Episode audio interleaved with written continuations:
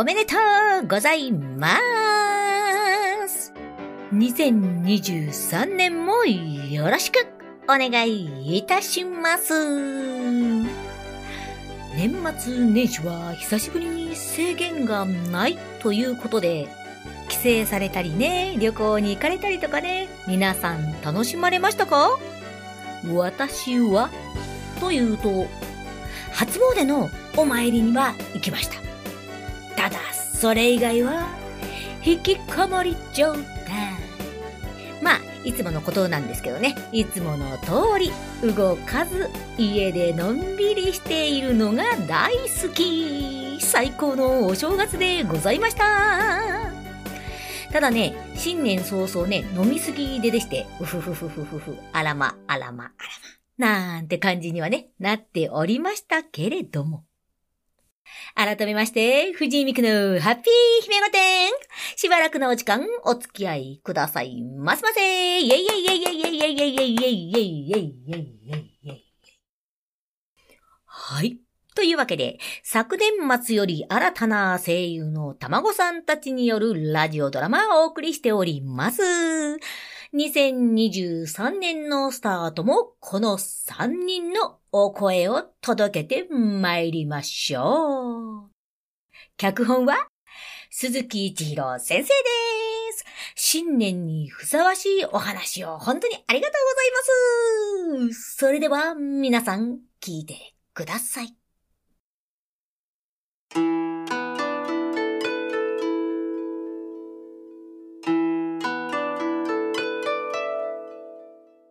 令和5年、水野とうの年寄り、謹んで初春のお喜びを申し上げます。本年も何卒、9年中と変わらぬご講義のほど、よろしくお願い申し上げます。また新たな日々を、今日ここから積み重ねる。誰もが祝福される世界に近づくよう、僕らは、空にことほぎを放つ。明けまして、おめでとうございます。2022年11月のこと。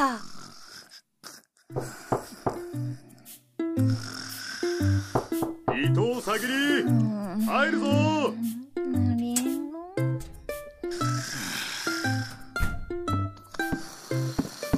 起きろ。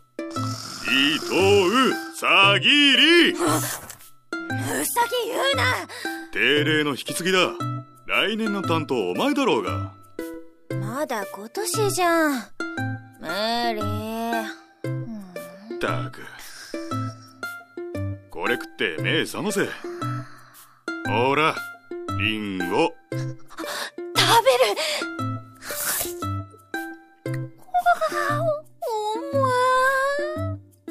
それボスからな。うちは食ったもの働けだ。目覚めの後味最悪。今年は申し送りが多い。始めるぞ。うわあもう。前回はもっとのんびりしてたってのに。俺らの仕事は仲間12人とその年の人々の願いと生活を守ること。だろ？ブー。ファイルちょうだい。今期は覆面監査も入ってるって聞くからな真面目にやっておけ。監査が怖くて働けるかい。ファイル。この3つな。多すぎねえ影虎。なんだ？これ今年受理してるじゃん。影虎の方でやっといてよ。ダメだ。来年の扱いになるよう申請が出てる。申し込み条項11の2そうだ施行日は申請希望の年に応じ実施すること。歩く超高名2023年だそんなの僕ら二人しか知らないよ。お願い早く叶ったって喜ばれる。そうかもな。だがルールだ。影虎の成績にしてもらっていいから何とぞ。却下。上期の分析はこの資料。下期は今まとめさせてるから待ってくれ来年の管轄分はこのファイルに統一してきたまたある程度溜まったらお前のデスクに持ってくる分かったけどさ要望多すぎ。風水師とかが11月でその年はおしまい。12月からもう来年って言ってるのに踊らされすぎでしょ。年々加速してんじゃないの？これ。とにさ、みんな来年もおとなしくしてりゃいいのに。めんどくさ。諦めろ。やだ。だから、いつでも影虎が持って帰ってくれていいよーだ。だから却下だ。それに見ろ、俺の受け持ち分。お前の倍じゃ効かない。残ったら、これ以上来年に繰り越しとか、無理不可能を致しかねる勘弁して。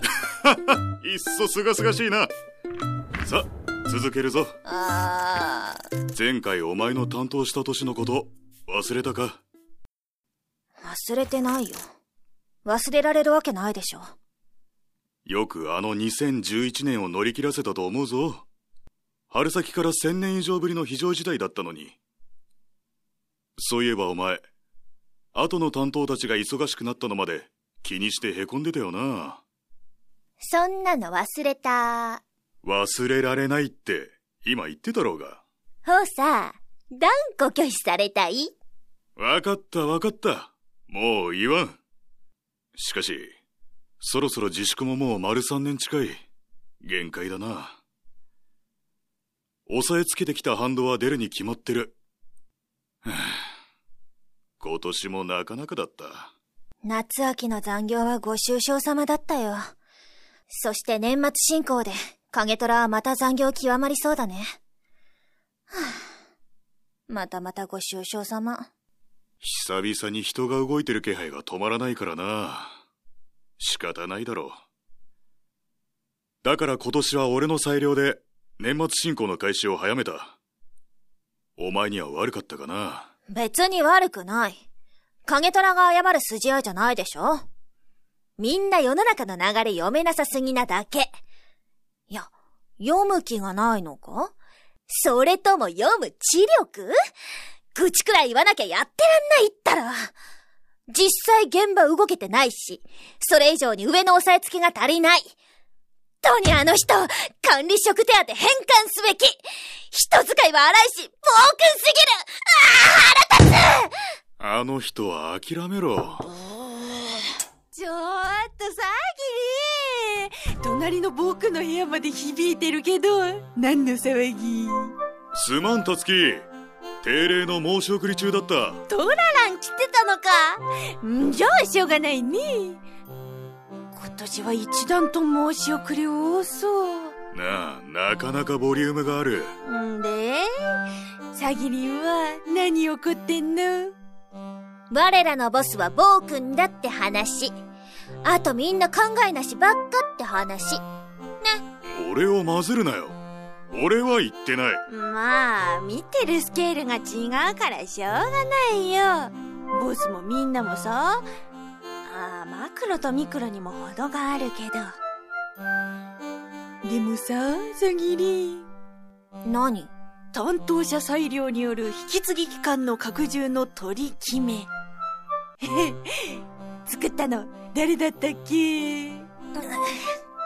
ああ、そうか、お前の発案だったか。すっかり忘れてた。って、なら文句言うな。それとこれとは別。